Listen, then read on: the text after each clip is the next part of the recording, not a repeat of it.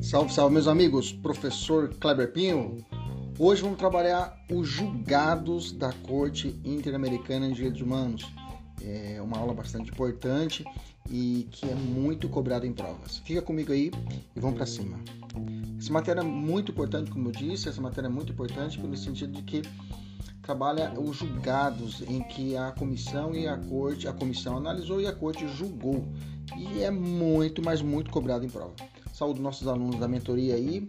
E vamos lá, qualquer mais informações, nos procure no arroba professor Kleber Pinho.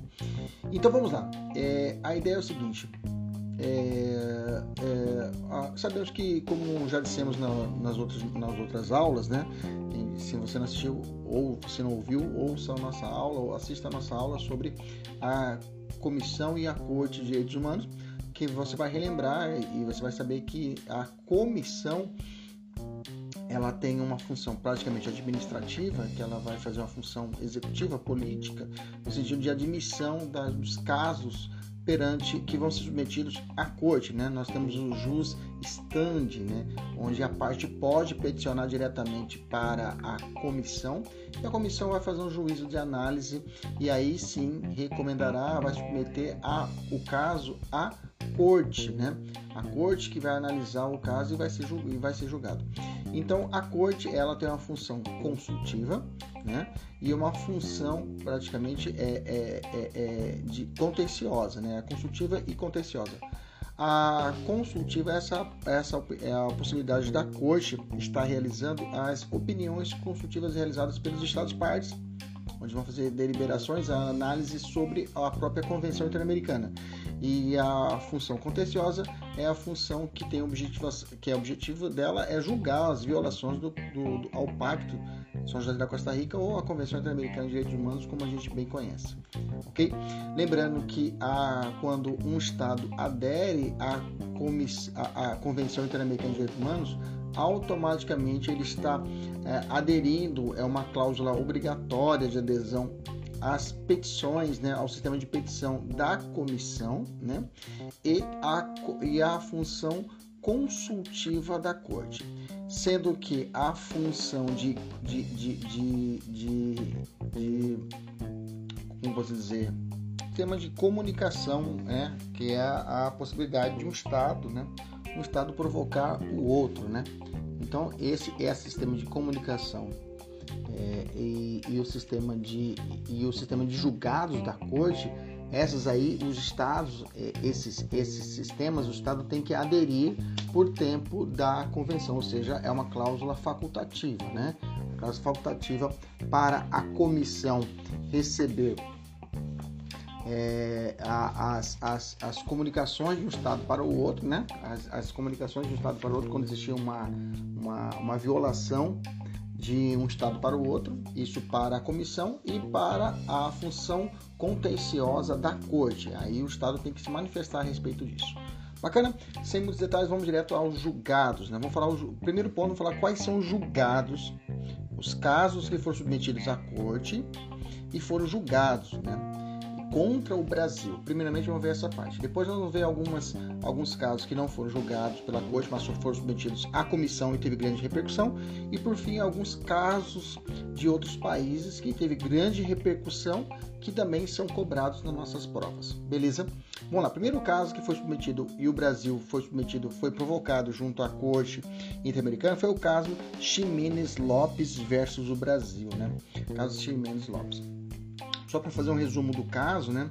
O caso, o, o caso foi é, do paciente chamado Damião Ximenes Lopes, que ele sofria de transtornos psiquiátricos, né? E ele foi levado a uma casa de repouso em 2006 em um hospital psiquiátrico, né, na, lá, vinculado ao SUS, né? Lá na cidade de Sobral, no Ceará. E lá ele sofreu tratamento desumano, ele é, é, é, é, consistente, dentre outros, de de, de tomar choques, um tratamento realmente que levou até a óbito, levou a óbito, ele veio a falecer. Inclusive a família dele provocou a, a, a, a, a corte, né? A Interamericana de Direitos Humanos, a irmã dele provocou a corte, e aí o Brasil, foi, primeiro foi provocada a comissão e a comissão submeteu a corte. E a corte, em 2006, 4 de julho de 2006, né, foi a data do julgado, responsabilizou o Brasil é, por violação de direitos humanos, nesse caso a proteção a pessoas de, de, de a pessoas com porta, é, portadores de sofrimento mental, à época o nome disso, mas hoje nós sabemos que não é, não é portadores, e sim pessoa com deficiência, né? Nova nomenclatura da Convenção dos Direitos é, das Pessoas com Deficiência de Nova York, né, tem essa nova nomenclatura, e aí é, foi condenado ao pagamento de danos morais à família, né?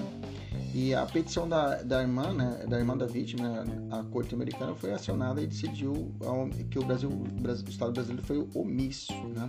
E condenou, e houve uma condenação e indenização à vítima, nesse caso a família, né, de 140 mil dólares, tá? A investigação é, é, que sancionou, responsável pela violação de direitos humanos, Damião, e inclusive foi feito a, a, a, determinar que o Brasil publicasse uma sentença, né, junto à corte, foi publicada uma sentença junto, junto à corte, né, é, sobre um, um, um, um, jornal de grande circulação para poder que desenvolver programas de, e, e, além disso, é, além dessa publicação em jornal de grande circulação a respeito dessa, desse fato e da responsabilização no Brasil, o Brasil também foi condenado a, a desenvolver programas de formação e captação, capacitação dos médicos e outros mais, tá? Essa foi é uma, é uma, uma, uma decisão importante porque foi a primeira condenação do Brasil perante a corte e também foi o primeiro caso envolvendo a violação de direitos humanos de pessoa com deficiência. Então, quero que você anote, deixe bem apontado isso. É um ponto muito importante que é muito comum em prova perguntar isso tá? Eles perguntam na prova o quê? O caso, eles vão falar assim, qual o primeiro caso que o Brasil foi condenado? Você já sabe que é o, o caso, é o, o Ximenes Lopes, né? O Ximenes Lopes. Primeiro caso é esse. Segundo ponto, você perguntar para você se o caso que foi, é, primeiro caso que foi é, condenado quanto às situações de pessoas com deficiência. O caso Ximenes Lopes bacana, tranquilo. É, é, é um caso ícone que é importante você guardar nas suas anotações para futuras provas, beleza? Vamos avançar, vamos avançar a respeito disso. É, depois disso, nós tivemos um segundo caso, que é o caso Nogueira de Carvalho versus o Brasil, tá? Caso Nogueira de Carvalho versus o Brasil, onde é, qual foi esse caso? Né? Vamos entender o caso, né? Teve um caso de um advogado defensor de direitos humanos que denunciou um grupo de extermínio no Rio Grande do Norte, né? E a, a morte ocorreu em 20 de 10 de 2006, né? 20 de 10 de 2006. A investigação brasileira não identificou é, nada com relação aos assassina, ao assassino, né? Os, aos, aos, aos, aos homicidas, né? As pessoas que mataram o advogado.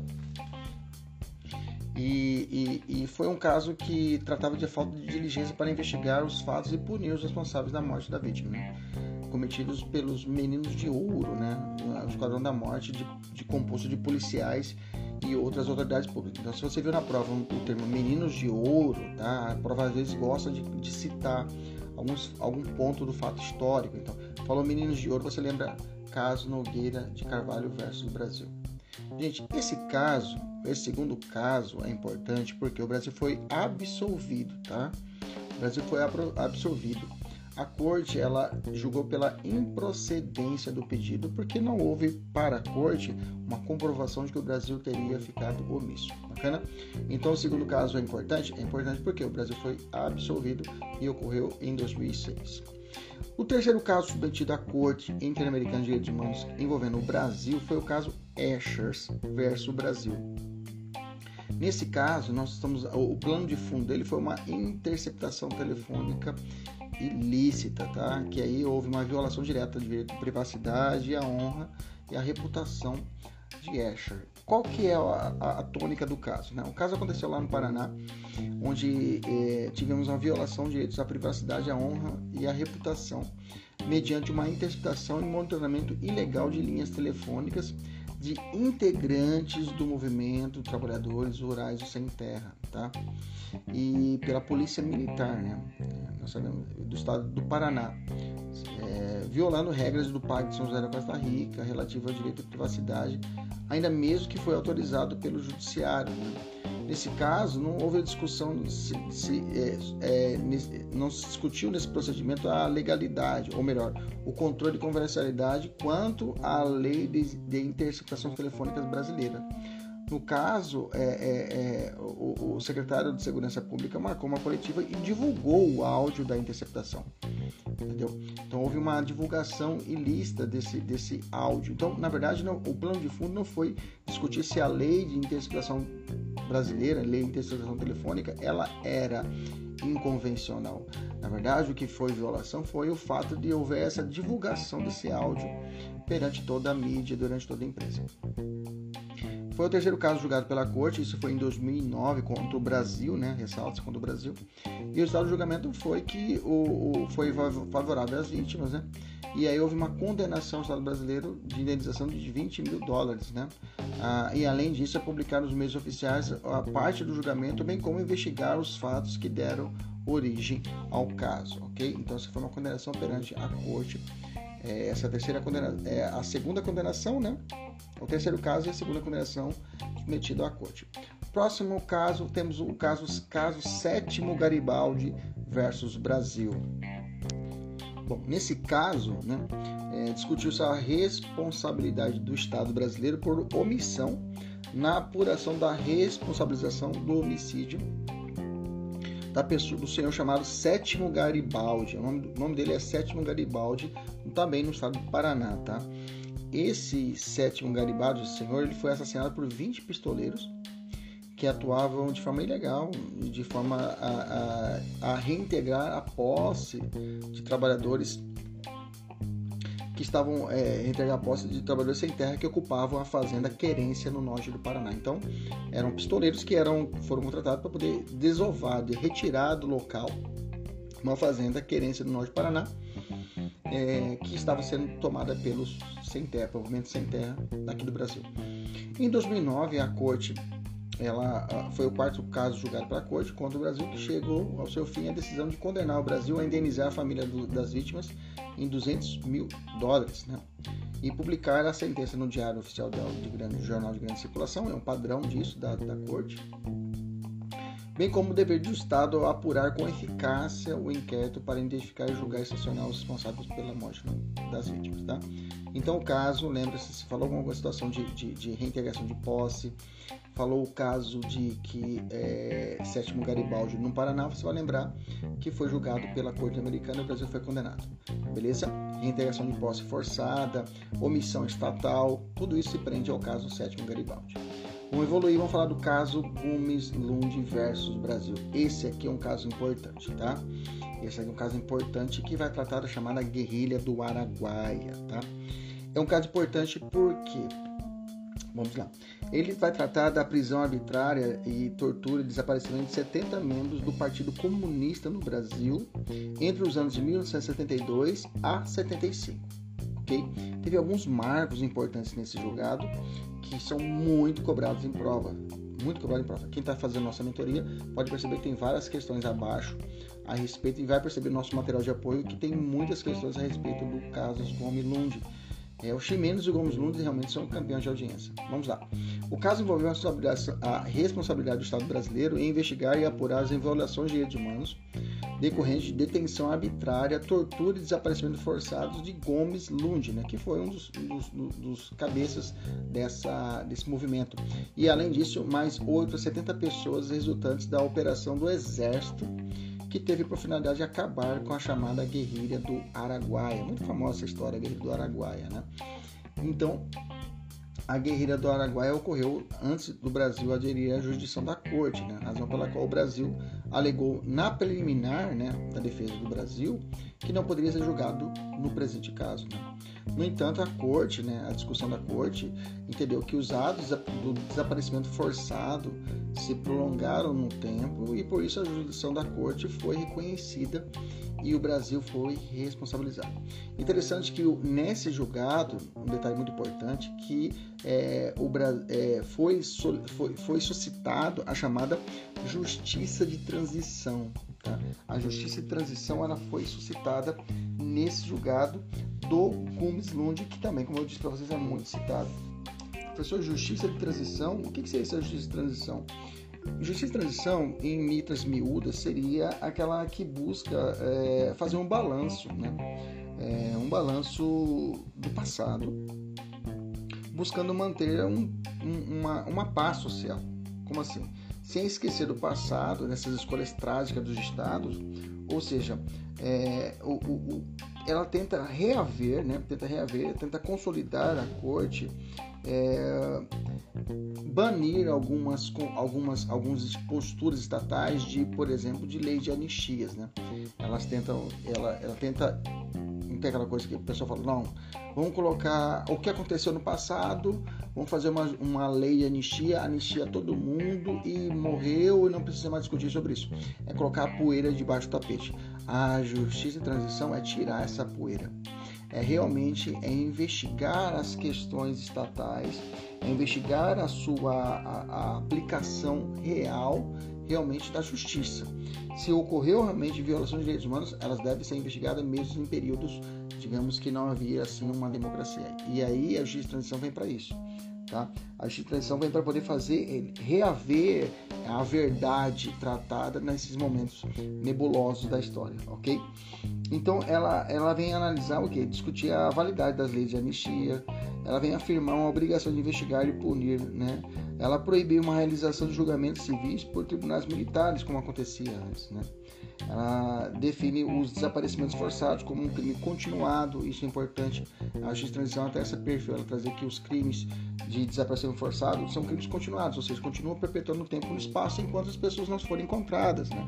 enquanto não for dado cabo à investigação final, se as pessoas morreram ou não morreram, se foi punido ou não foi punido aquelas pessoas que cometeram os crimes.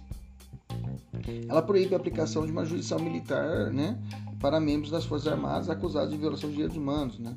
Então, a justiça de transição possui quatro dimensões: né? o direito à verdade, o direito à memória, o direito à reparação das vítimas, a reforma e redemocratização das instituições envolvidas com a ditadura militar. Né? A justiça de transição, inclusive, ela passa por três fases. Né? Uma primeira fase, ela vai tratar a justiça de transição pós-guerra, uma justiça de transição pós-guerra fria e uma justiça de transição no estado estacionário, né, que é esse estado depois desse movimento de pós-guerra, depois do movimento de guerra fria.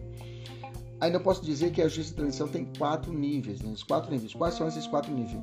Ela vai analisar um plano individual, uma dimensão dos estados-nação, ela vai analisar os atores corporativos da sociedade e os, tribunais, e os tribunais internacionais de direitos humanos. Então, realmente, ela vai tratar de forma ampla toda essa análise, tá? É, essa, tá, eu, essas informações eu tirei do livro do professor Caio Paiva, mas nossos alunos aí na mentoria têm essas informações no rodapé, tá bom? Vamos continuar aqui. É, além disso, além dessa... Então, ponto para você cravar em prova objetiva. Se falou de justiça e transição, está falando do caso com Miss Lunge. Tá? Outro ponto importante que foi assentado no julgado é que a, a, a, foi uma teoria da chamada quarta instância. Tá? Essa teoria, tá? Ela foi, foi cobrada nos concursos de Defensoria Pública do Estado do Amapá em 2018. Essa teoria da quarta instância, ela não é admitida no sistema americano. O que seria essa teoria da quarta instância, professor? O que, que significa essa teoria da quarta instância? Ela é isso é, é como se for porque a corte, a, o sistema interamericano brasileiro, ele é um sistema, ele é um sistema interamericano brasileiro, sistema interamericano. Ele é subsidiário aos estados partes. O que, que é isso? Ele não é o principal, ele não faz parte do sistema judiciário brasileiro, por exemplo. Quando você vai analisar o fluxograma do judiciário brasileiro, você vai lembrar que o último última instância nossa é o Supremo. Não tem uma próxima instância que seria a Corte Interamericana de Direitos Humanos. Não, não funciona assim. A corte ela não é uma próxima instância, última instância, ou seja, uma quarta instância. Ela tem a função subsidiária ela só vai ser acionada, como nós já vimos na última aula, quando todos os recursos forem exauridos, quando toda a instância for exaurida, aí ela funciona como uma, uma, uma função subsidiária, subsidiária.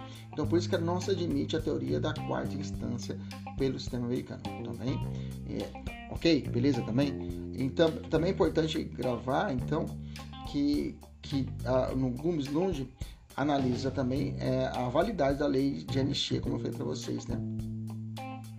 Então nós temos aí três situações importantes: justiça de transição, quarta teoria da quarta instância não é utilizada e a validade da lei de anistia. Tá? Importante ainda é que foi assentada nessa decisão que o dever de investigar e punir os crimes de lesa humanidade, que são esses crimes bárbaros, né? Lesa humanidade, é, são normas de jus cogens e são imprescritíveis, ok? Então, para análise do, do, da, do sistema interamericano, para uma visão de direitos humanos, crime de lesa humanidade, crime de tortura, por exemplo, são crimes imprescritíveis, ok? São crimes que não vão prescrever.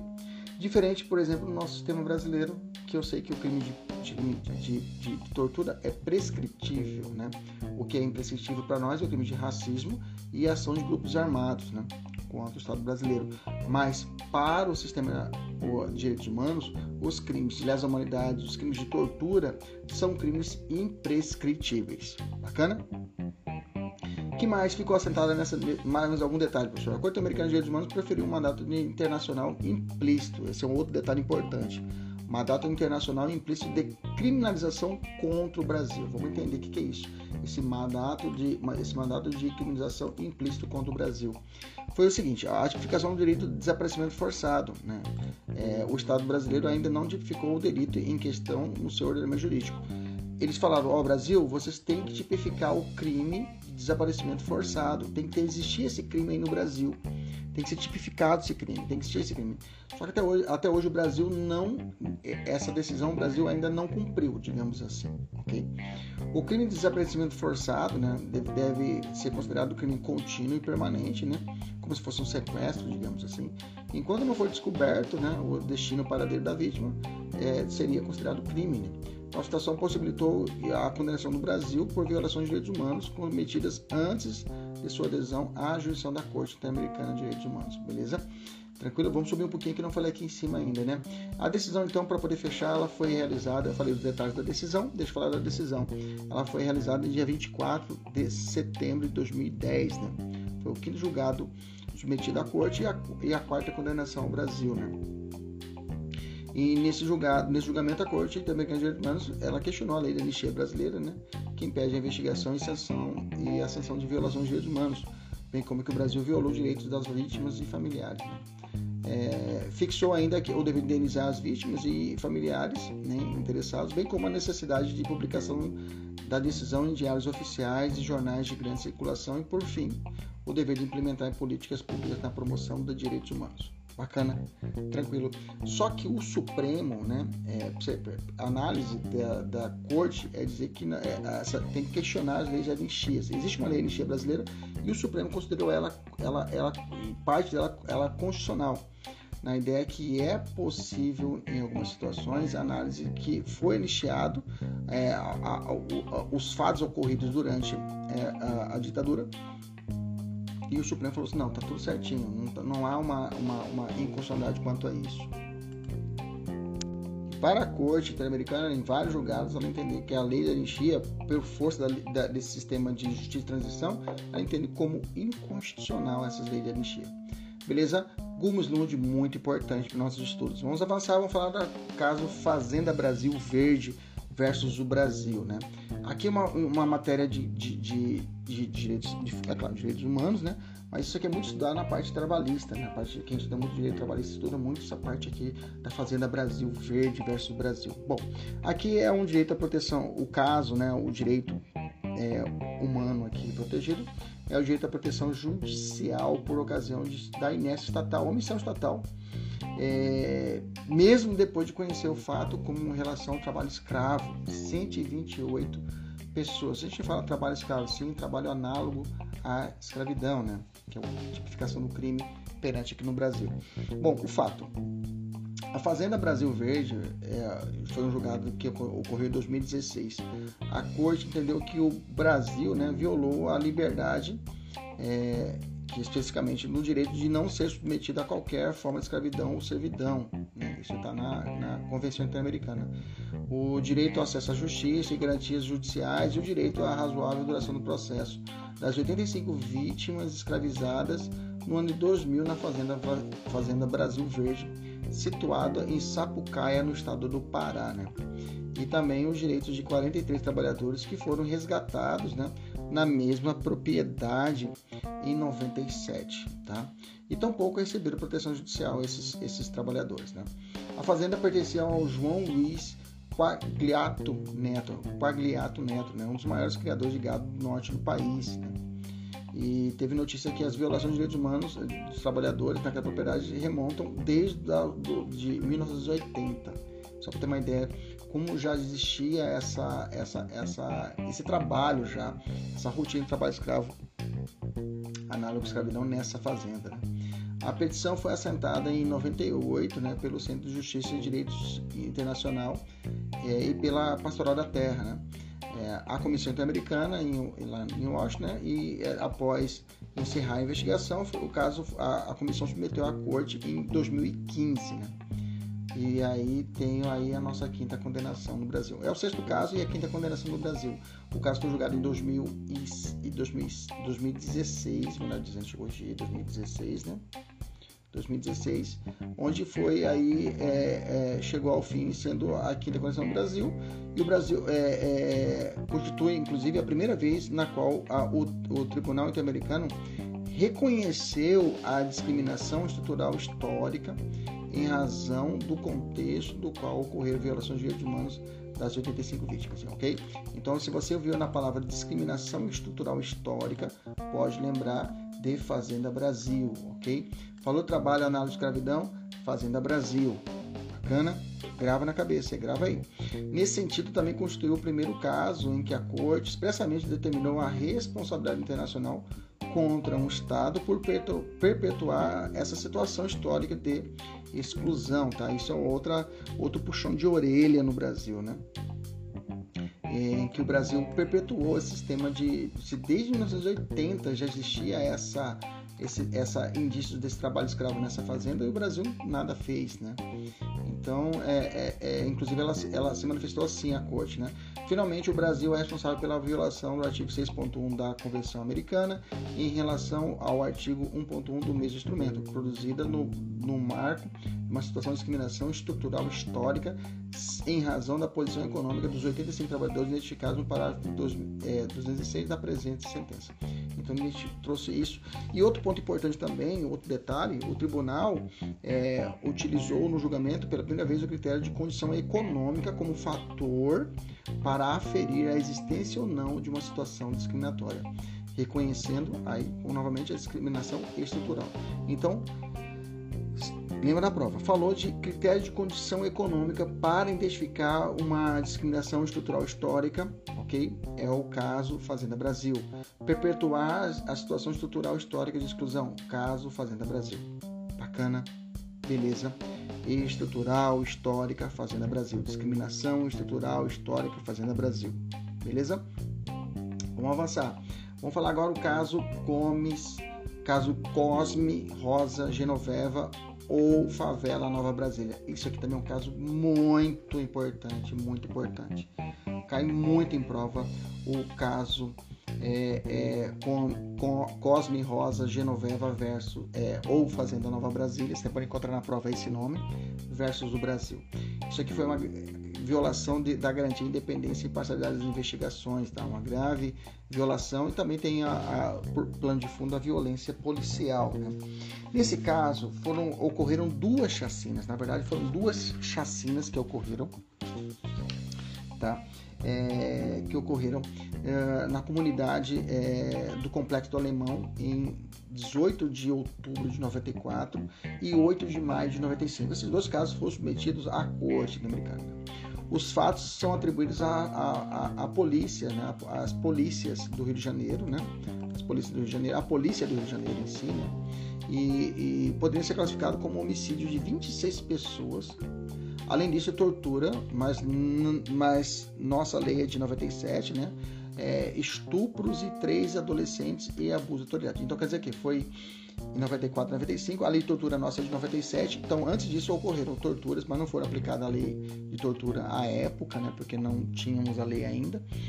Então tivemos estupros de três adolescentes e abuso de autoridade. Então realmente foi uma situação bem, digamos que chamou muita atenção do mundo, né? Essas duas chacinas, né?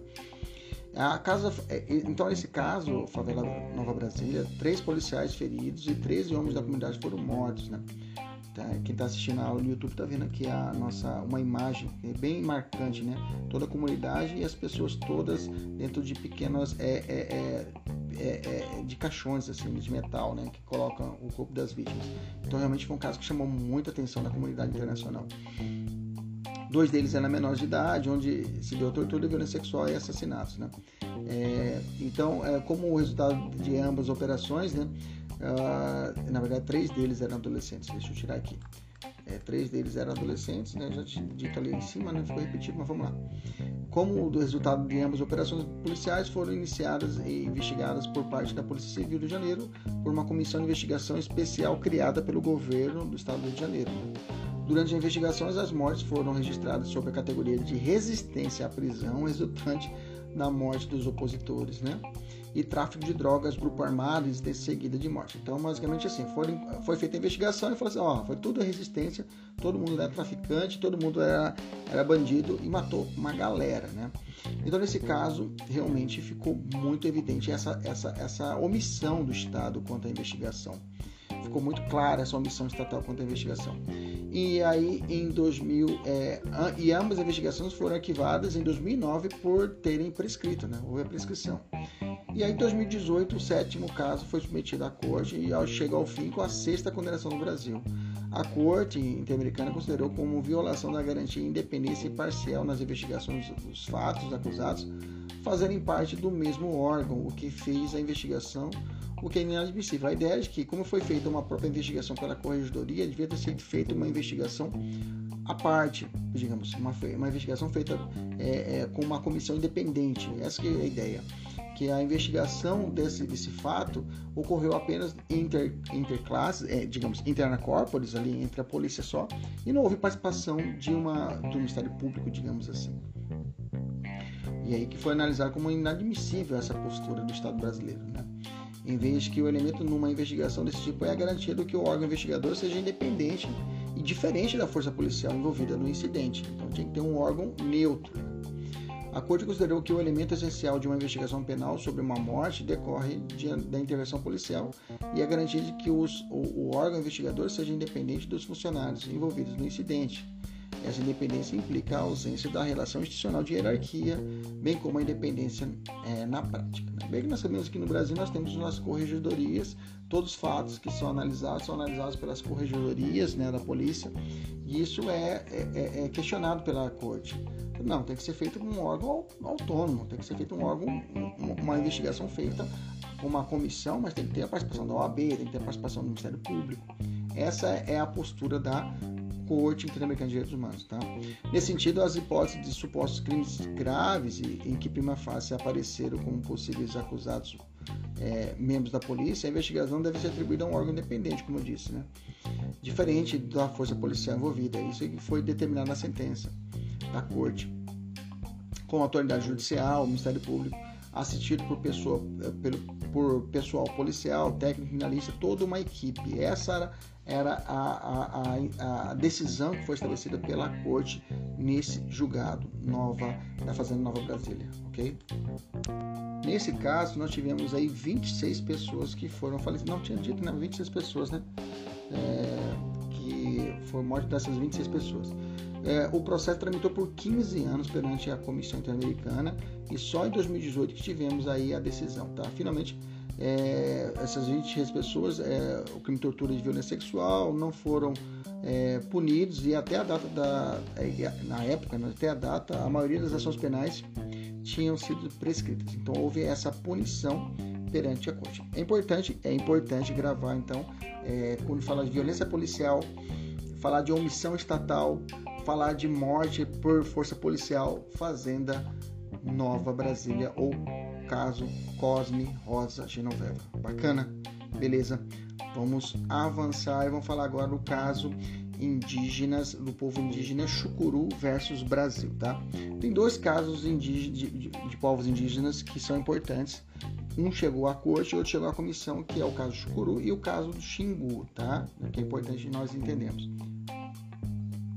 No caso Chucuru, nós tivemos a base de fundo dela é, foi o não reconhecimento da posse da área habitada pelo povo é, é, indígena chucuru, bem como pela demora injustificada no processo é, administrativo e judicial a respeito desse, desse caso. Né?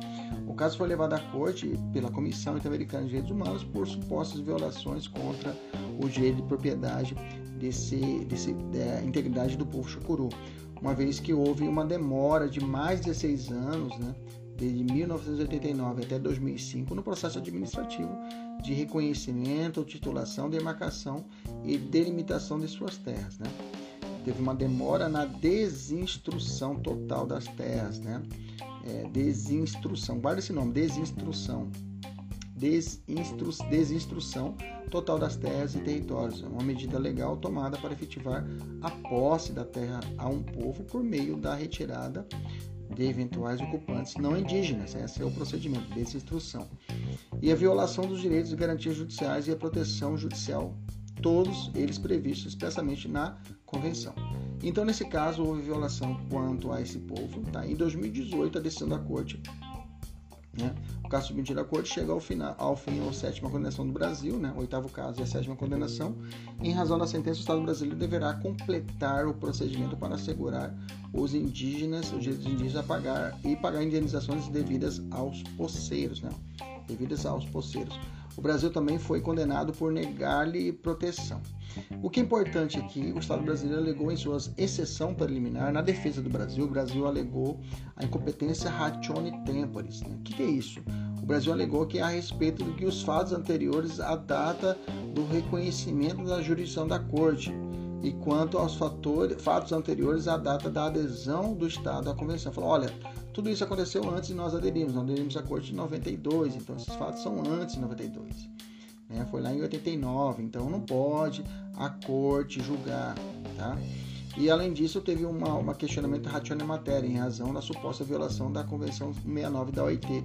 Os instrumentos não fazem parte do sistema interamericano. Então o Brasil falou o seguinte: olha, tem duas coisas erradas aqui em preliminar. Primeiro, ratione temporis, a razão do tempo, não posso ser julgado pelo fato de que a corte só apareceu, nós só aderimos em 92 e o caso foi 89. E o segundo, que esse, esse, essa matéria trata de matéria trabalhista, lá da Convenção da OIT, não tem nada a ver com o sistema interamericano.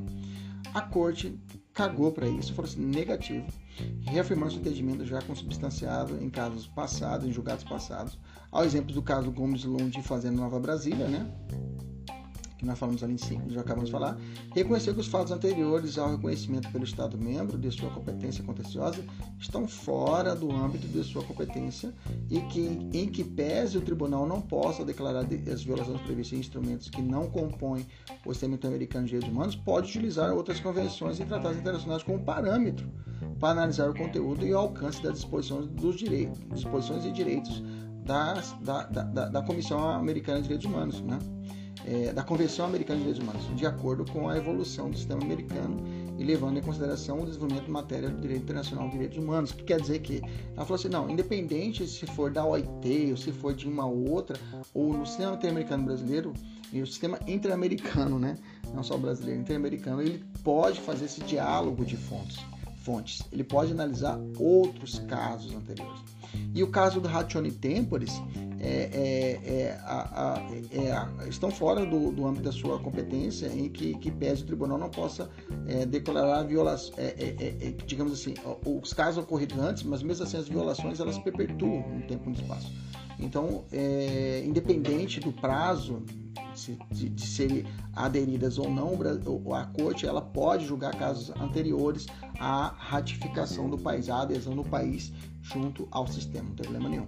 Então as duas preliminares foram afastadas, a Ratione Temporis e razão na matéria. A razão na matéria é esse diálogo de fontes que ela pode analisar também outros instrumentos que não são apenas apenas daquele sistema interamericano, fazer esse diálogo e analisar eles em cotejo de uma forma universal, beleza? Bacana? Próximo caso, caso Vladimir Ezog, né? Ezog versus Brasil, um caso bem também um caso da época de ditadura militar, né? É, e foi julgado pela Corte em 2018, né?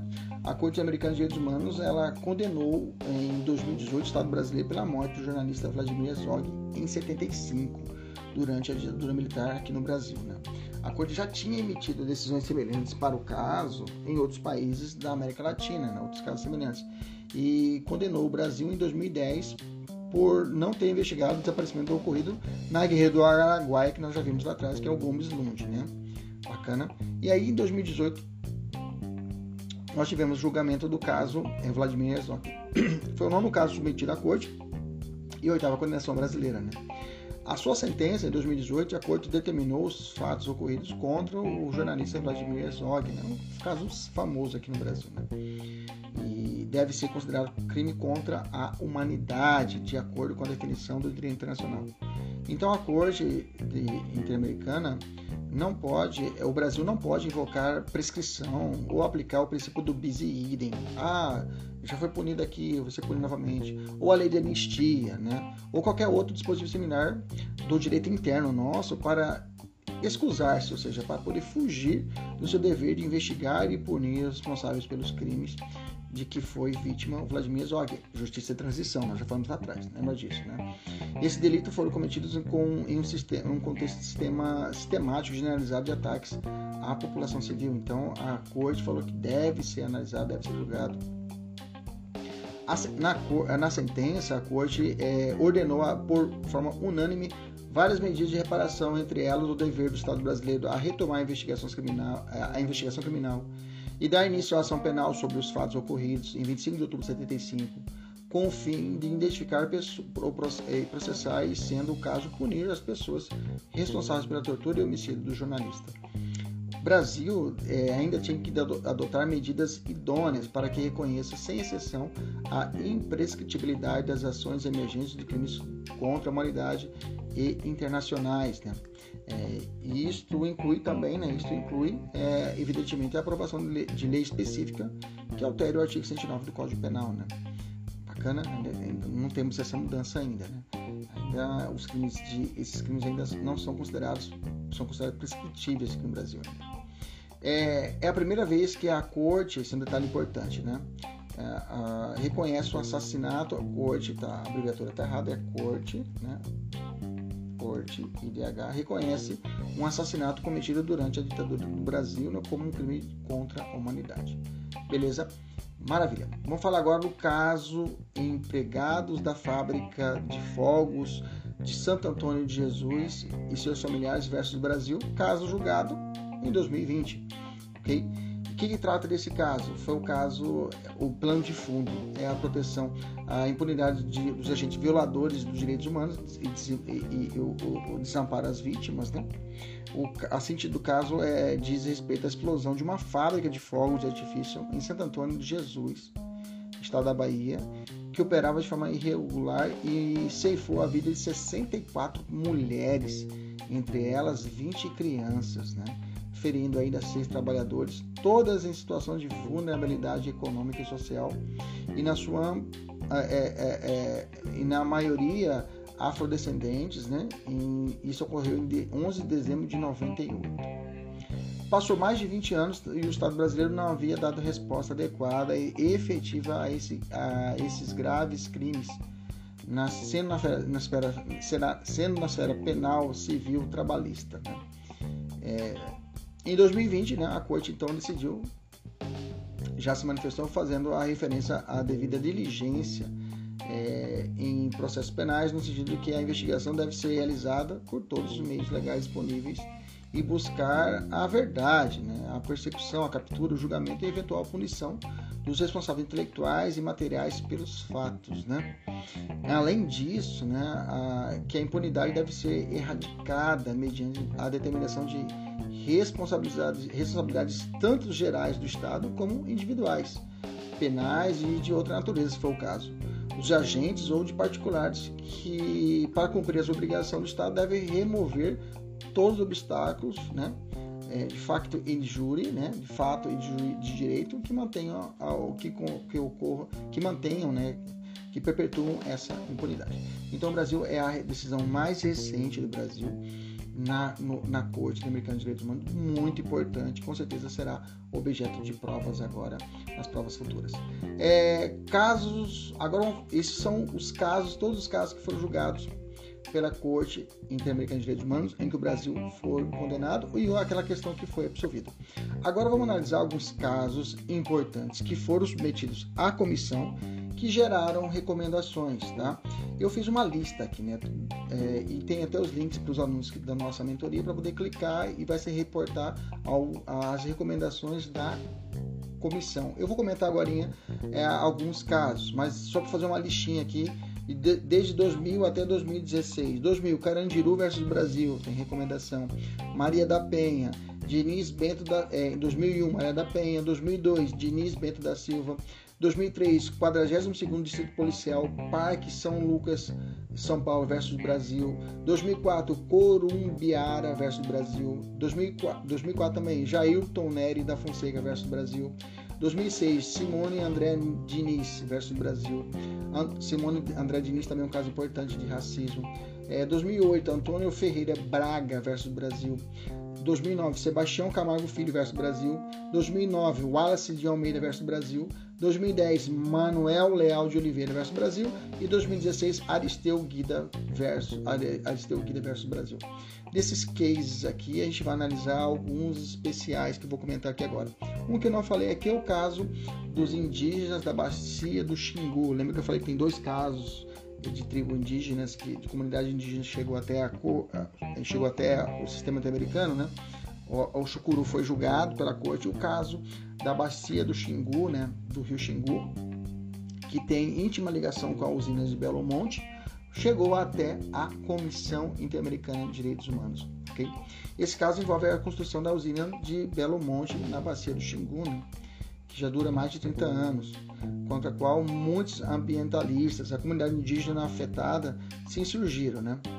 Ele versa sobre a proteção à vida, saúde, integridade pessoal, cultura dos membros da comunidade indígena, a regularização de terras indígenas, a exploração e deterioração de recursos naturais, por eles utilizada, a violação dos direitos de consulta, consentimento das comunidades indígenas, é muito importante, né?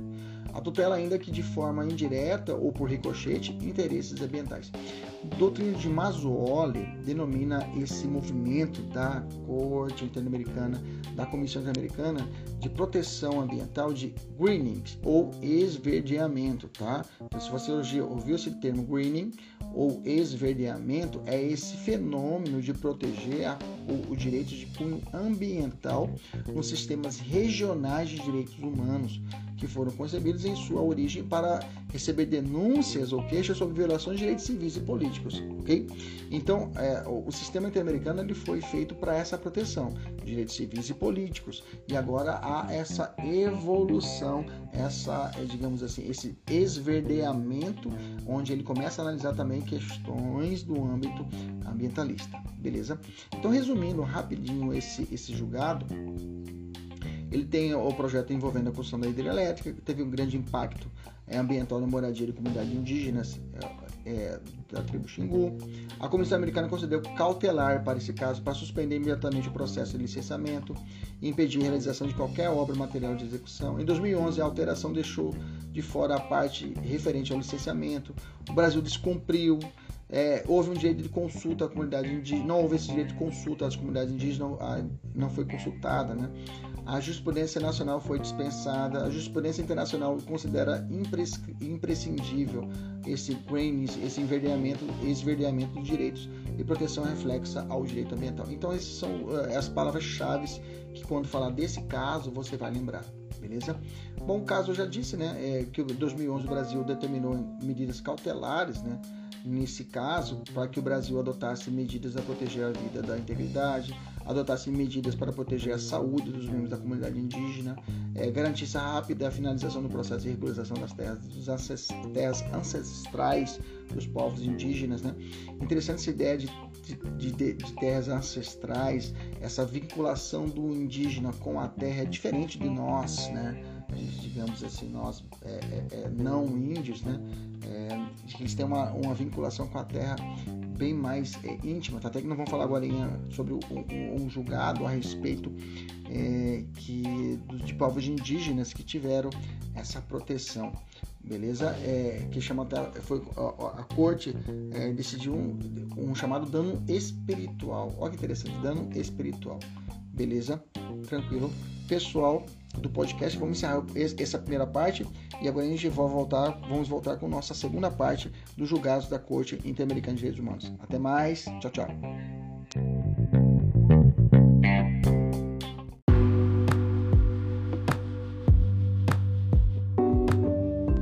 Salve, salve, meus amigos. Professor Kleber Pinho. Estamos continuando nosso estudo sobre os julgados da Corte Interamericana de Direitos Humanos. No primeiro áudio, nós trabalhamos no primeiro podcast, nós falamos dos principais julgados que foram analisados pela Corte Interamericana de Direitos Humanos, tá? Se você não ouviu, ouça, tá? E depois nós começamos a falar a respeito de alguns julgados que foram submetidos à comissão a comissão e não chegaram à corte, ok? Nas últimas nós falamos, falamos sobre o caso da comunidade indígena da Bacia do Xingu versus o Brasil, né? Que eu falei a respeito do, do esverdeamento, falamos que é, é, foi uma medida cautelar, a, a, a, houve a, Comissão Interamericana de Direitos Humanos fez uma, é, uma, uma medida cautelar a respeito de proteção à tribo indígenas e outros mais. Beleza? Dá uma olhada no nosso último áudio aí você vai conseguir acompanhar. Falando agora sobre o caso Simone André Diniz, tá? O Simone André Diniz foi um direito foi um caso bem pontual que, que aparece em provas, tá? Que é o caso de uma, uma, uma, uma proteção ao racismo, tá? esse precedente histórico, inclusive, né, que precedente histórico pela comissão, né, gente, não chegou à corte, mas é importante que o fato se prende o seguinte, no dia 2 de março de 97, uma, uma amiga de Simone viu um anúncio de classificados publicado na Folha, né, no jornal, e a vaga era para empregada doméstica. Na quarta linha do anúncio, o principal requisito da candidata era preferência branca, né? Interessante isso, no, na, no jornal estava escrito isso. Simone ligou para o número do telefone contido no anúncio e a exigência foi confirmada. Quando perguntaram a sua cor, ela disse: Sou negra. E tentou argumentar e foi informada então que não tinha jeito, não preenchia os requisitos e ela desligou o telefone. Né? A, isso foi chegou a, a, a Comissão Interamericana de Direitos Humanos reconheceu claramente que o Brasil ocorreu um racismo institucional, tá? Então aqui nós tivemos aqui uma ideia é, já existia aquele plano de fundo do, da, da, discriminação, digamos assim, nós já falamos lá na Fazenda Brasil, né?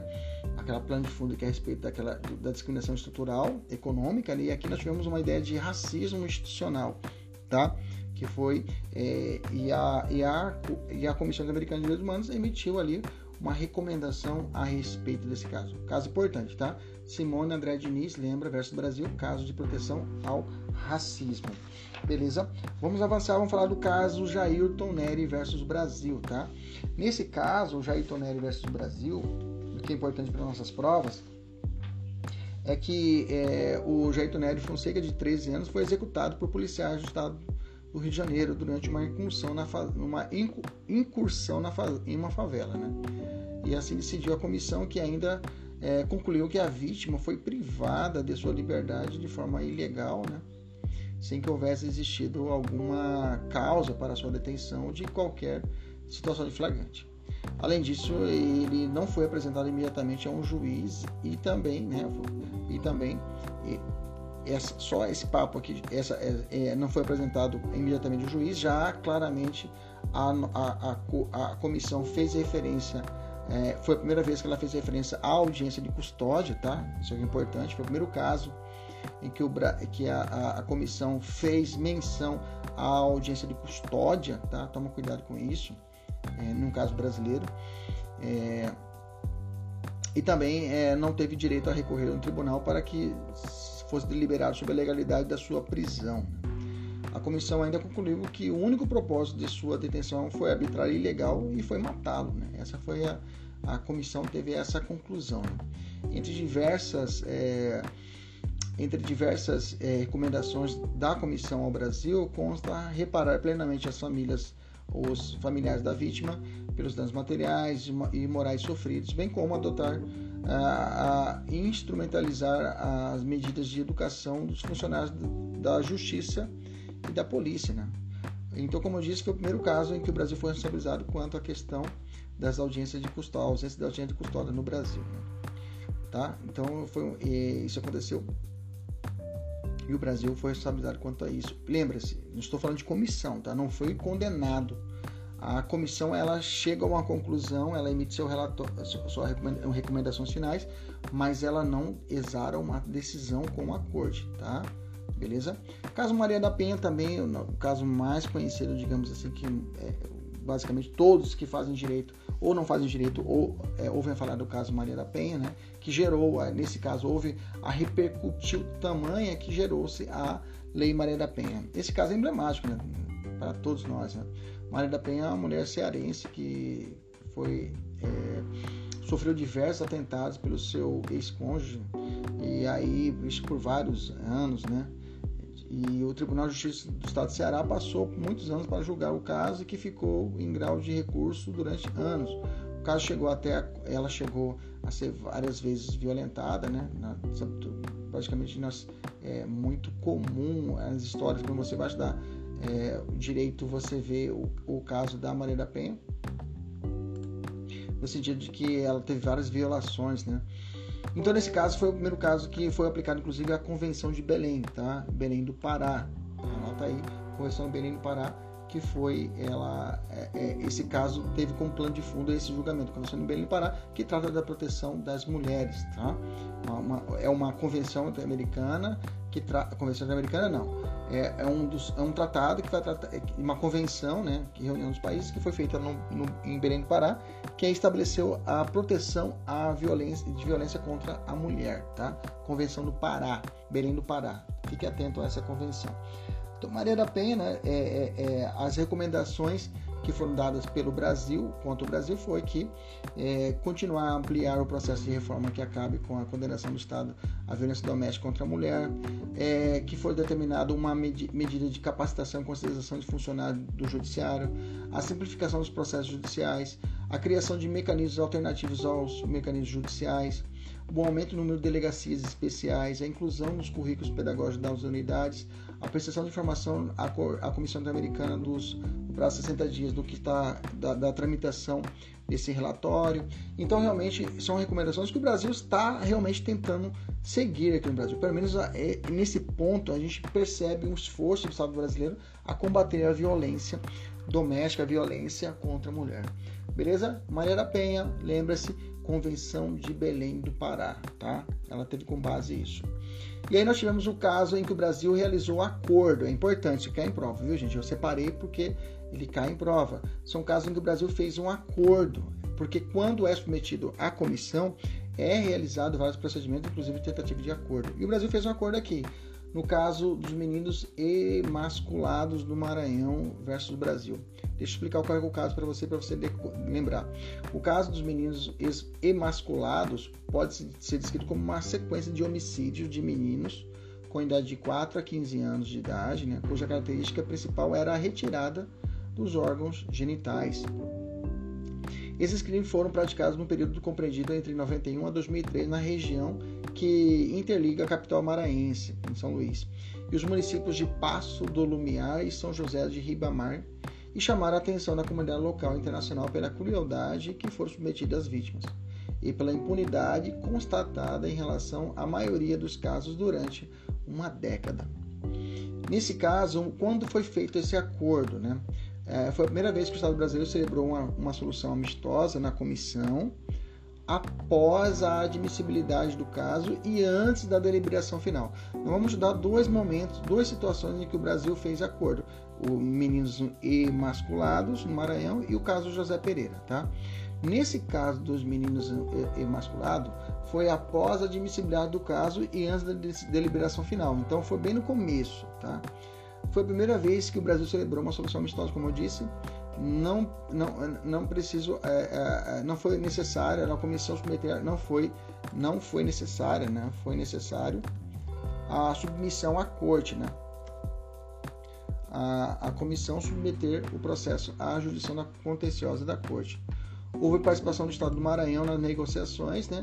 E aí inclusive esse fenômeno de participação do Estado do Maranhão nas negociações chamaram, é, é, foi chamado isso para a doutrina de paradiplomacia tá Então, para a diplomacia foi isso, foi o Estado do Maranhão que participou das negociações. Eles chamaram isso de paradiplomacia. Já no caso do José Pereira versus Brasil, né, José Pereira foi gravemente ferido e, e, e que o trabalhador foi morto, ele foi ferido e outro foi morto, é, quando ambos tentavam escapar de, em 89 da fazenda Espírito Santo, onde tinha sido atraído com falsas promessas sobre condições de trabalho e terminaram sendo submetidos a trabalhos forçados sem liberdade. Ele para sair das condições desumanas e ilegais, situação que sofreram juntamente com outros é, 60, 60 trabalhadores dessa fazenda, tá? Os fatos eles tentaram fugir, né?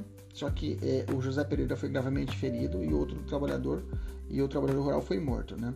Os fatos denunciados constituem um exemplo de falta de proteção de garantias do Estado brasileiro e o, o, o, ao não responder adequadas denúncias sobre essas práticas, né?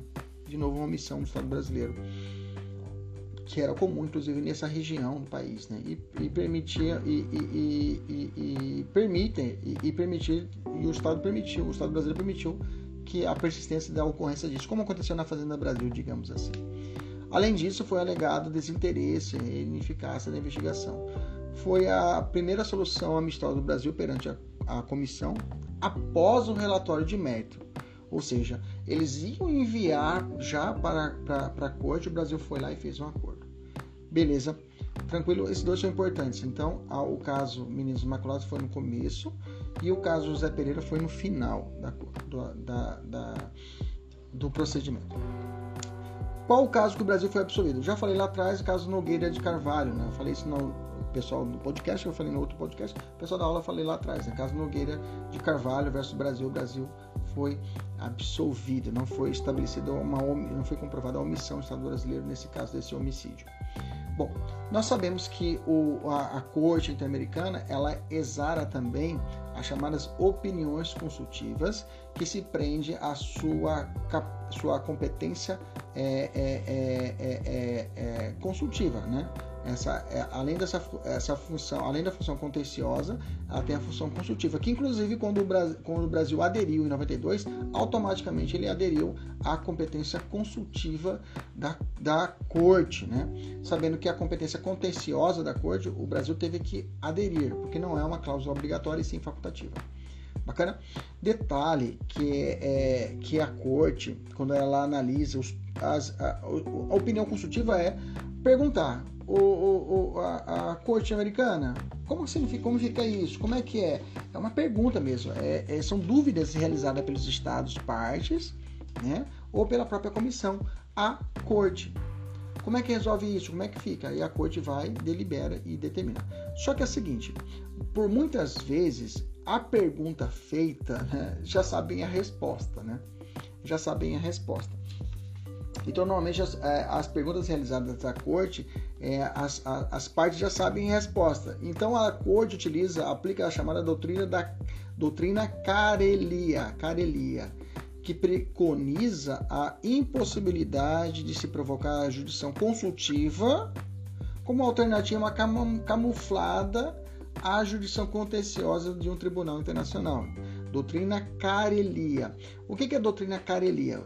é, ela recebe este nome em virtude do parecer da Corte Permanente de Justiça, no caso Carelia Oriental, na qual a antecessora da Corte Internacional de Justiça, né? Estou falando de Corte Internacional de Justiça, decidiu justamente pela impossibilidade de se utilizar a jurisdição consultiva de um tribunal internacional de forma especulativa.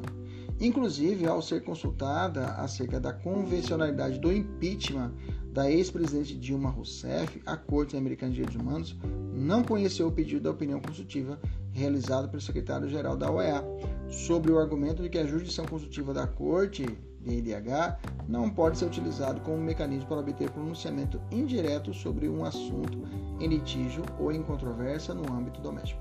Então, a, é, a que foi utilizada nessa corte, interna, corte internacional, que é utilizada para todos os tribunais internacionais, foi isso. É, do impeachment da, da, da ex-presidenta Dilma foi isso. Levaram até a corte. Olha, pode acontecer impeachment? Mas pera lá.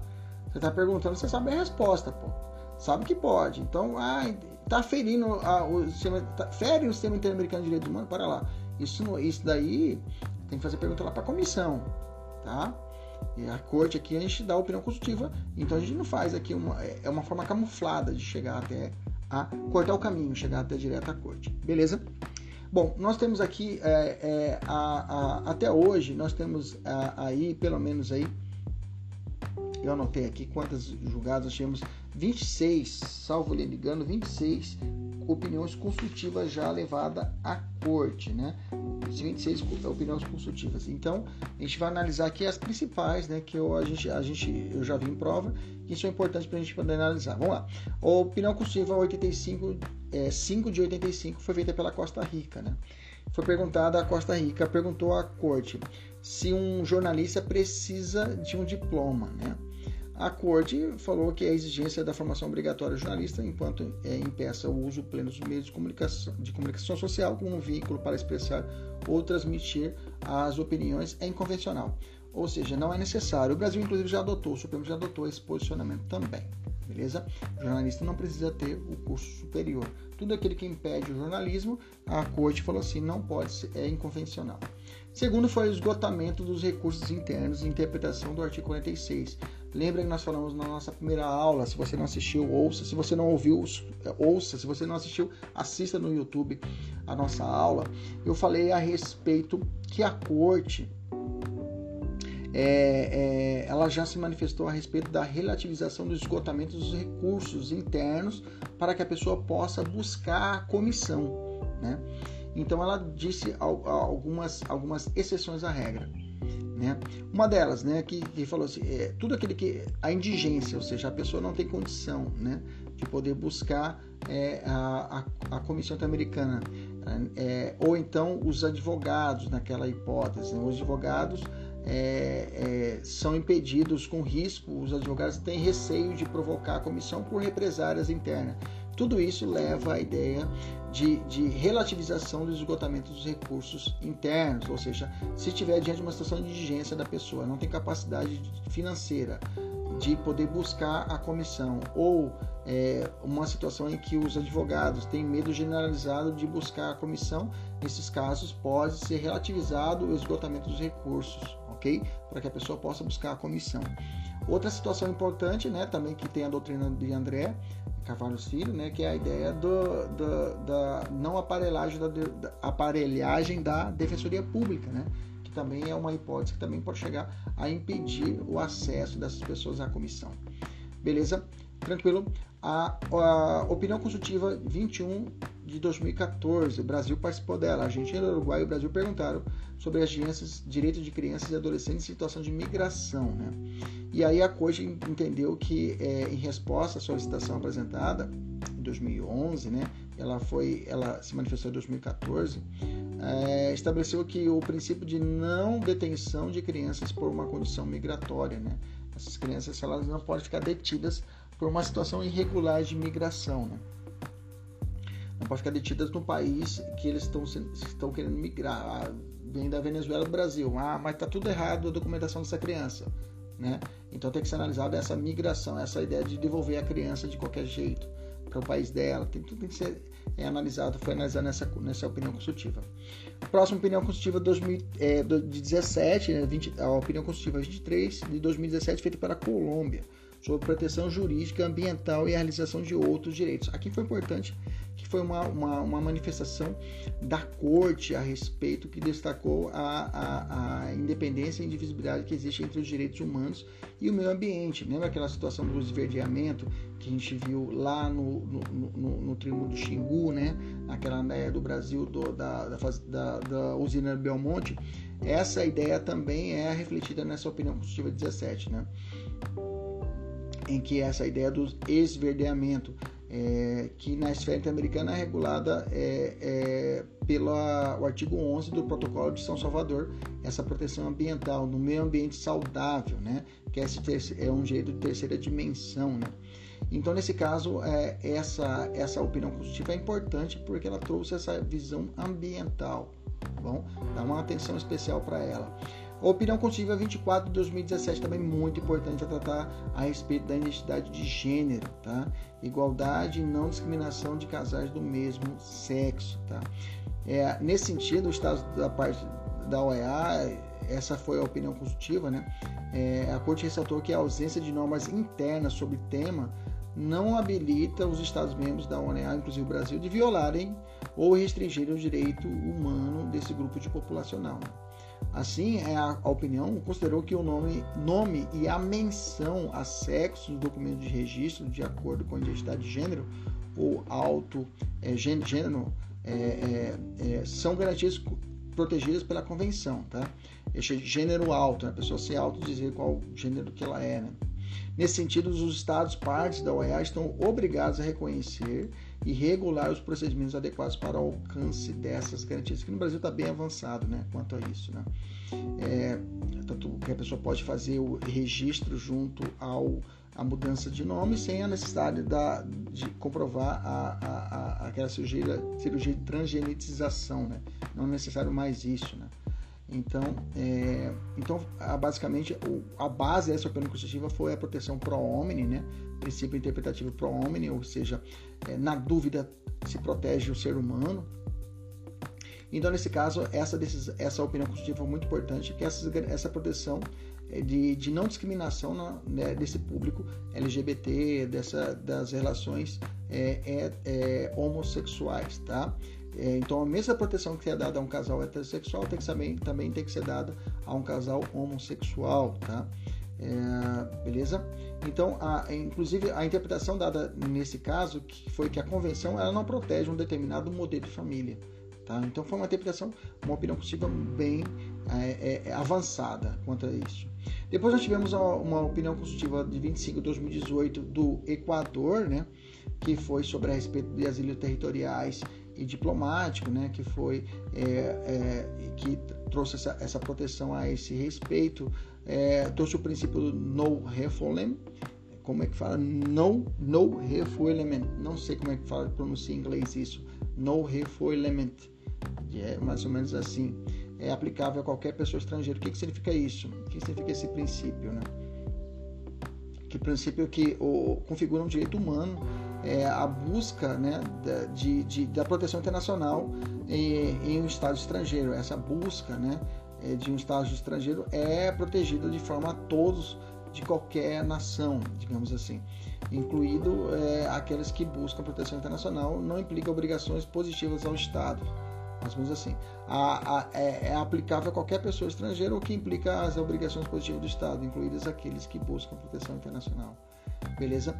Importante falar também que ainda dentro dessa opinião consultiva eu tenho as medidas provisórias, né, que foram realizadas pela corte. Lembra que a comissão ela determina as medidas cautelares. Lembra, a comissão age com cautela. Lembra aquele, aquele macete que eu disse para vocês, para você lembrar. A comissão age com cautela. A corte edita medidas provisórias, tá? Existem medidas provisórias da corte ultimamente, tá? Atuais, quanto o Brasil, o Brasil já teve várias, tá? Mas tem o caso da penitenciária Urso, Urso Branco, caso crianças e adolescentes privados de liberdade no complexo Taubaté da FEBEM, e o caso complexo penitenciário do Curado em Pernambuco, e por fim o caso do complexo penitenciário de Pedrinhas no Maranhão. Também são situações em que já existem medidas, existiram medidas provisórias bem claras a respeito disso, dadas pela Corte Interamericana de Direitos Humanos. Bacana? Beleza, maravilha. Agora vamos fazer algum, uma parte a respeito de alguns casos, outros casos, vamos sobrevoar alguns outros casos que não está o Brasil, no Brasil não faz parte, mas são importantes para nossas provas. Primeiro caso, vamos fazer um, um compilado de casos é, que tratam de direitos indígenas. Primeiro caso, o, o, o povo do Charayuki versus o Equador, né, que foi um acordo de, de petróleo sem consulta prévia da comunidade indígena, tá? Então, é uma situação que vincula você viu na prova uma situação de, que foi feita sem a consulta prévia dos povos indígenas, uma situação de petróleo. Você lembra do caso Sarayuki versus Equador. Outro caso é o caso Chamok Kazek versus o Paraguai, né? que foi uma ideia de propriedade ancestral. Né? Foi os conceitos tradicionais de propriedade privada e, possess... não se... e posse não se aplica à comunidade indígena. Esses conceitos que nós temos tradicionais de propriedade privada não é a mesma coisa para os povos indígenas, porque para os povos indígenas, como disse lá anteriormente, tem o significado coletivo da terra. Eis que a relação de pertencimento não se centra no indivíduo, e sim no grupo, né? Em grupo, na comunidade. A ideia, esse caso do é, é, é, é Kazek versus Paraguai. Segundo, o terceiro caso, caso Mayagna é, versus Nicarágua, tá? Mesma ideia, a ideia de propriedade coletiva, né, como um jeito fundamental, né, básico e cultural. Mesma ideia, os povos indígenas têm uma relação da terra não só de possessão, mas também um elemento espiritual. Aqui teve o conceito explícito na, na, na sentença do conceito de dano espiritual, tá? Dano espiritual. Outro caso é o IAC Acha versus Paraguai. Também a mesma ideia. O povo indígena tem o direito a medidas especiais que garantam acesso ao serviço de saúde. Nesse caso, a ideia da proteção à saúde representa uma dimensão coletiva, né? E a, e a ruptura de sua relação simbiótica com a Terra exerce um efeito prejudicial sobre a sua saúde dessas populações. Olha que interessante, ele falou que a saída abrupta desse povo da Terra causa doença, eles ficam doentes, há uma íntima ligação com a saúde deles, com a, a saúde deles é, é, é, corporal se prende à terra, ao vínculo com a terra. Né? Interessante. E a Tama versus Nicarágua foi, tratou sobre direitos políticos de povos indígenas. Né? Foi uma lei, uma lei eleitoral que restringia a participação do povo indígena, do, de partido indígena. Guiatama versus Nicarágua. E o Pueblo Sara, Saramaca versus Suriname. Né? que nesse caso o Estado deve consultar povos indígenas quando houver projeto de exploração de recursos naturais. Perceba, o plano de fundo dessas decisões de corte da corte versus é, que tem provas indígenas é pertencimento de terra, é a ausência de consulta, é a ideia da proteção é, à terra do índio, a ideia de, de propriedade ancestral, a ideia de que a terra, a visão do, do, do, não índio é diferente da visão do índio a respeito da, do, do seu liame com a terra ok? Beleza? Há o direito de consulta em questões ambientais, nós vimos isso lá na, no, no Xingu também, tem isso a respeito dessa, dessa vinculação, essa atraso na, na ideia de, de terras, né? Que foi no caso Chucuru versus Brasil, que foi jogado pela corte. Então são esses casos que se prende a esse fundo. No Brasil, lembra que dois casos, como eu disse, o Rio Xingu versus Brasil, que é o caso da usina Belo Monte, e o, o caso da, da tribo é, é, Chucuru, né? Acabei colocando as duas aqui. É, beleza, acabou repetido. Indígena Chucuru versus Brasil. Só corrigir aqui. Beleza. Vamos continuar, vamos avançar, vamos falar agora sobre outros casos, né? Como eu estou falando de outros casos, agora diversos casos. Vamos fazer uma coletânea de casos aqui. Primeiro caso, o, o Amonacid Areal Arellano versus Chile, tá? Professor, por que, você escolheu esses casos? São vários casos julgados pela, pela Corte Interamericana de Direitos Humanos. Até recomendo a leitura da obra do professor Valério Mazzuoli, que traz uma compilação de julgados a respeito da jurisprudência internacional da Corte. Também tem o livro do professor Caio Paiva, também excelente, a respeito, que traz uma compilação de julgados. Qual foi o meu critério para analisar presença em prova? Né? Eu fui vendo as provas e fui vendo que os casos que mais foram cobrados e eu falei, não, vou fazer uma compilação daquilo que realmente está caindo nas provas. Então, nesse caso, no Almonacid Arellano versus Chile, foi um direito de liberdade é, de pensamento. Né?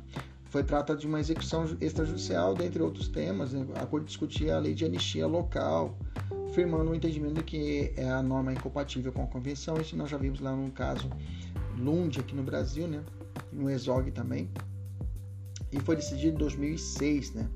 E inaugurou a doutrina acerca do controle de convencionalidade. Vamos anotar isso. Primeiro caso que tivemos a, a, ideia do controle de convencionalidade. Vamos ter uma aula específica a respeito disso aqui, a respeito do nosso curso, né? É, a respeito de controle de convencionalidade, que é essa análise do direito interno diante das normas, dos tratados e das convenções internacionais de direitos humanos. Essa, essa, essa, essa comparação que, que uma norma que trata de direitos humanos deve ser realizada, né? Beleza? Tem que ser analisado no âmbito interno, que é o controle de constitucionalidade, e o âmbito externo, com o controle de convencionalidade, se essa norma é convencional com os tratados e convenções internacionais de direitos humanos. Beleza? Então, primeiro caso, pode anotar no caderno, que trouxe essa, essa, essa proposta foi o Almonacid Arellano versus Chile. Bacana. Próximo caso, o caso dos afrodescendentes deslocados da bacia do rio Cararica, Operação Gênesis versus a Colômbia, tá? Aqui trata um direito de igualdade, respeito e peculiaridades culturais. Aqui também se prende a ideia de posse, é, a posse e propriedade de terras tradicionais ocupadas, né? Então, nesse caso, é, foi um bojo de uma operação militar que foi capturada pelos membros da guerrilha das FARC, da, da FARC, né? Ocorreu a morte do líder comunitário Marino Lopes Mena, como o deslocamento forçado de quase 3.500 afrodescendentes. A Corte de DH né, condenou em 2013 a Colômbia por violação de direitos, eh, diversos direitos internacionais a prestar assistência humanitária e indenizações, bem como garantir o regresso das comunidades deslocadas. Né. Foi uma situação de um bojão uma operação militar né, para capturar membros das Farc e ocorreu a morte do líder e aí Nesse local, eles, eles teve um deslocamento forçado de 3.500 pessoas afrodescendentes que, não tinham a ver com a situação. Né? É a primeira vez que a Corte Americana utilizou o termo comunidade afrodescendente, é importante anotar isso, né? É, pois antes ela falava em comunidade tribal, né? Ela falou uma gênero de comunidades tradicionais. E antes os direitos especiais do povo indígena eram estendidos ao povo tribal, de forma indireta. Né? E agora ela aplicou diretamente o, o direitos previstos na Convenção 169 da OIT. Beleza? Então aqui foi uma decisão que teve um reconhecimento com a comunidade quilombola, né? Que, deixa eu ler para vocês o artigo 2 da Convenção 169 que eu acabei de falar. Considera-se remanescentes das comunidades de quilombos para fins desse decreto os grupos étnicos, raciais, segundo critérios de autoatribuição com trajetória histórica própria, dotados de relações territoriais específicas, com presunção de ancestralidade negra relacionada com a resistência à opressão histórica sofrida. Beleza? Foi utilizado um critério de autoatribuição e identidade. Importante que isso refletiu aqui no Brasil, né? Que o Brasil aqui também reconhece a propriedade coletiva das comunidades quilombolas. Se você ler o nosso artigo 68 do ADCT, traz isso. É, próximo caso, Tintila Sandoval versus Guatemala. Né? Foi um direito, proteção direito à integridade pessoal, vítima e proteção judicial das pessoas privadas de liberdade.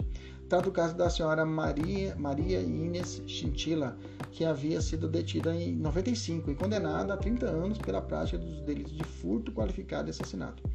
O cumprimento de sua pena acontecia no Centro de Orientação Feminina, onde ela faleceu em 2004. A senhora Inês, né, Tintila, ela sofria de uma, muitas enfermidades. Né? Enquanto ela esteve presa, ela sendo frequentemente atendida por meio próprio do centro ou por médicos dos hospitais públicos. Pouco depois da sua prisão, foi diagnosticada como doença cardíaca, ginecológica, diabetes e usava cadeira de rodas para se locomover. Né? Nesse caso, o defensor público que acompanhava o caso é, promoveu quatro incidentes de liberdade antecipada demonstrando em todos em que a enfermidade terminal da senhora Inês impossibilitava a sua permanência no estabelecimento penal. Contudo, esses incidentes foram julgados inprocedentes pelo Poder Judiciário e o Ministério Público iniciou uma investigação a respeito da morte, mas acabou arquivando o procedimento. O caso foi submetido à corte e em 2016 eh, a corte concluiu que a Guatemala foi responsável pela violação dos direitos humanos da senhora Tintila. Né? A corte reiterou seu entendimento que o Estado encontra uma posição especial de garantidor. Né? E o Estado tem o dever de garantir a saúde física e mental das pessoas, especialmente previsão, é, é, é, mediante provisão e revisão médica regular. Né? Então, nesse caso, reconheceu que as pessoas privadas de liberdade, né, é, e que sofram de enfermidades graves, crônicas ou terminais, não devem permanecer em estabelecimentos carcerários. Essa foi a decisão da corte, né? salvo quando os estados possam assegurar que tem unidades adequadas para atenção médica. Beleza? E entendeu que é o dever do estado de, de ajustar um ambiente no qual o sujeito com o qual eh, com qualquer limitação pode funcionar e gozar da maior independência possível. Caso Furlan, versus, Furlan e familiares versus Argentina, tá? Esse foi o primeiro caso, tá? Importante também que foi utilizado o defensor público interamericano, tá? É, os fatos foram que esse Sebastian Furlan, de 14 anos, estava em um terreno próximo à casa dele, proprietário do exército, e acabou se acidentando e acabou sofrendo aí lesões cerebrais que acompanharam ele para o resto da vida. Nesse caso, o Estado argentino foi condenado quanto à sua omissão. Né? E tivemos aí a atuação do defensor público interamericano, primeira atuação desse, do, de, do Instituto do Defensor Público Interamericano. Importante decisão por esse fato. Juan Torres, Juan Torres versus e outros versus Salvador, né? Foi a proteção também deficiente da Defensoria Pública. Esse caso é importante também, né? Pelo fato que o, o, a Corte Americana decidiu que a Defensoria Pública de El Salvador foi insuficiente para promover a defesa né, para, dos interesses dessas pessoas que sofreram, é, é, que foram capturadas. Né? Deixa eu contar um caso para você. É, o fato remete a outubro de 2020, quando José Agapito Ruano Torres foi capturado pela Polícia Nacional Civil do El Salvador. Né? E dentro da sua própria casa, onde foi torturado na frente de seus familiares, por ser um suposto envolvimento em um crime de sequestro cometido em 22 de agosto de 2000 com sérias dúvidas sobre ele era de fato a pessoa apelidada por El Chapo. Posteriormente, ele foi condenado a 15 anos de prisão por um processo judicial que apresentou irregularidade em razão da sua errônea identificação. Não era ele, cara. As duas únicas provas nas quais a condenação se baseou foram realizadas em uma série de irregularidades. O senhor Juan Torres permaneceu preso por 13 anos e depois recebeu o benefício da liberdade provisória. Em 12 de dezembro de 2003, a denúncia sobre o caso foi levada à Comissão Interamericana, ocasião que se apontava que o desempenho técnico deficiente do defensor público, olha que vergonha, que atuou com, no processo no país e, origi, no país de origem, constituiu uma violação de, de direito de defesa. Olha que interessante. Primeira decisão a respeito disso, que trouxe a proteção deficiente da defensoria. Importante, muito importante, tá? É, já em tramitação à corte, em 2014 foi feita a designação do defensor público interamericano né, para a realização da assistência da defesa da vítima, né, conforme aponta, apontada pela comissão, é, e pelos defensores interamericanos por meio de escritos de solicitações. É, beleza? Tranquilo? Então é importante. Essa decisão é importante que em 5 de outubro de 2015 a corte, é, a corte emitiu uma sentença declarando o El Salvador responsável pelas violações, né, claras violações. Ela utilizou nessa decisão o chamado diálogo de cortes. Né? É, o que é esse diálogo de cortes? É a possibilidade, é, ela advertiu no julgamento né, que, é, que o Estado de El Salvador tinha atuado de forma deficiente né, na instituição da defensoria. É, e, e, e, nisso, quando ela faz o diálogo de cortes, ela recomenda, né? ela fixa estándares internacionais para uma defesa eficaz. Fala, ó, El Salvador, para que haja uma defesa eficaz, obedeça isso daqui. Então ela, como ela dialogou com a corte interna do, do, do, de El Salvador, isso fez res judicata e res é interpretada para todos os membros dos Estados membros, nós sabemos disso, né? quando ela decide fazer res interpretada para aquele que não é, não faz parte do polo passivo da ação, e falou, falou olha, para ter, uma para ter um, um, um, padrão mínimo, tem que ter o seguinte, ó, desenvolver uma atividade, desenvolver uma atividade probatória mínima, não deixar de apresentar argumentos em favor dos interesses do acusado, não apresentar falta de conhecimento técnico e jurídico do processo penal, não deixar de interpor recursos em detrimento de, dos direitos do acusado, apresentar fundamentação adequada aos recursos interpostos e não abandonar a causa, parceiro, não abandonar a defesa. Então, esses são os mínimos estabelecidos pela corte. Isso chama diálogo de cortes. Quando a Corte Americana de Direitos Humanos ela faz sugestões, fala: ó, obedece aí, pelo amor de Deus, faz desse jeito que vai dar certo. Beleza? Importante, tá? Velázquez País versus Guatemala, né? Nesse caso, teve uma, uma situação de proteção da vítima e integridade pessoal. Isso foi uma situação de desaparecimento também, né? É, após a constatação do desaparecimento de Claudina Isabel Velázquez Pais, a família foram encontro da polícia e onde alegaram o desaparecimento desta.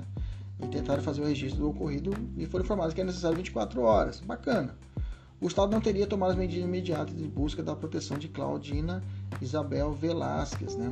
E durante as primeiras horas é, do desaparecimento, apesar do alegado conhecimento por parte das autoridades que tinha um contexto de violência doméstica pelo fundo, né? Existia isso, né?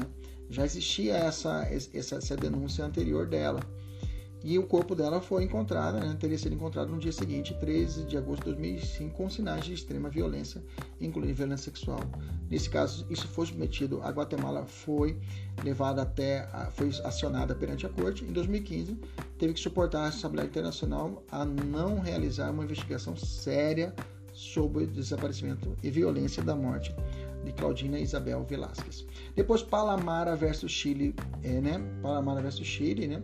Nós tivemos esse caso que foi uma liberdade de pensamento, né? É, é, os fatos foi o egresso da Armada do Chile, publicou um livro, né? Sobre o seu período de trabalho, sobre o seu período de trabalho militar, né? O Chile entendeu que a, a, a, publicação vulneraria a segurança e a defesa nacional e determinou a apreensão do livro, né? bem como o processamento de Palamara, né? por crime de desacato. Né? O cara trabalhou na época militar do Pinochet e ia fazer um livro explicando como é que foi a época, e os caras falaram, não, você vai virar bagunça. E aí censuraram o livro. Em 2015, a corte foi decidiu que o Chile violou o direito à liberdade de expressão, é, pensamento de expressão, praticando a censura prévia. Né? E aí determinou que é, fosse realizado, condenou indenização, garantia de distribuição do livro, adequada ordenamento jurídico é, para que a justiça militar so, é, somente julgasse crimes militares, isso é muito importante, a corte sempre fica atento a isso. Caso Del Campo Algonere, Del Campo Algonoero versus México, né? A corte, nesse caso, é, é, responsabilizou, responsabilizou México, México, né? Em um caso em que gangues e traficantes matavam as mulheres, as mulheres dos maridos envolvidos nas gangue, na gangue rival.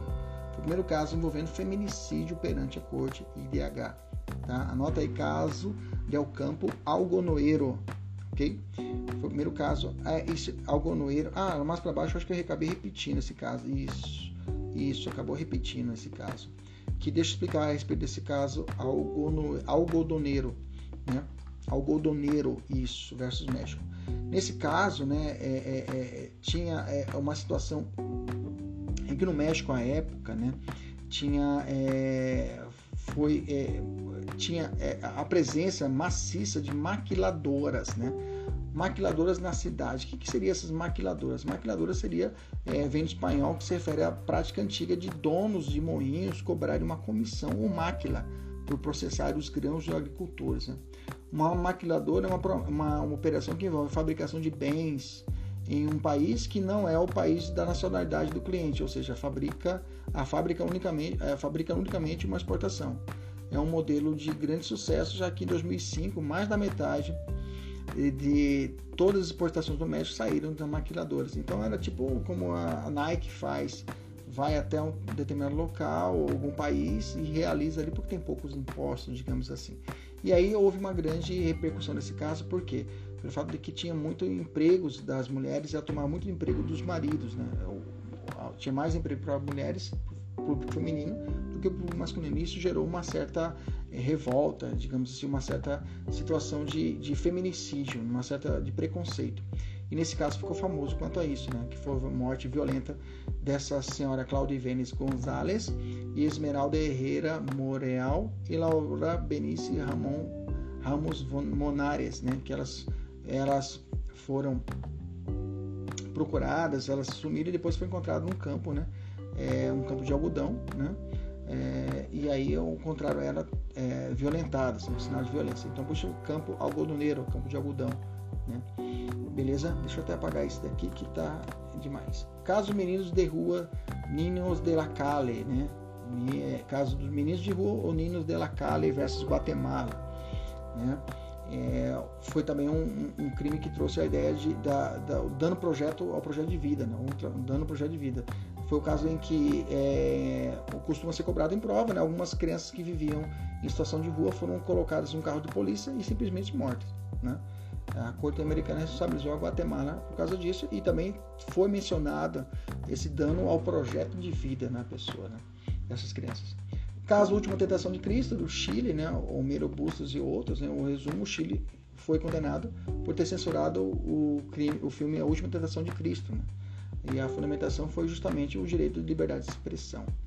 Bacana. Caso Atala Rifo versus Chile, também Atala era uma juíza chilena, né, que se separou do seu marido e aí e ela teve uma união estável com uma união estável homoafetiva. E o pai, da, o, o pai das filhas de Atala, né? ou seja, o cônjuge, o ex-cônjuge, ajuizou uma ação para que ele ficasse com a guarda das filhas, pelo simples fato da ex-mulher estar convivendo com uma mulher do mesmo sexo. E aí a corte do Chile aceitou essa, essa, essa decisão. Falou, não, realmente tem que ficar com o pai porque não pode ter um casal homossexual cuidando de criança. Pronto, aí isso chegou até a, a, a Corte Americana de Direitos Humanos e foi julgado isso, né? O caso Atalarifo e Ninhas versus Chile, ok? E o, o Chile foi condenado quanto a isso, essa, digamos, essa interferência indevida na vida privada e na vida da vítima, né? Em razão da sua orientação sexual. Beleza? É, é isso aí, gente. Foi bacana aí, fizemos um grande resumo de vários julgados. Espero que tenham gostado. Até a próxima. Tchau, tchau.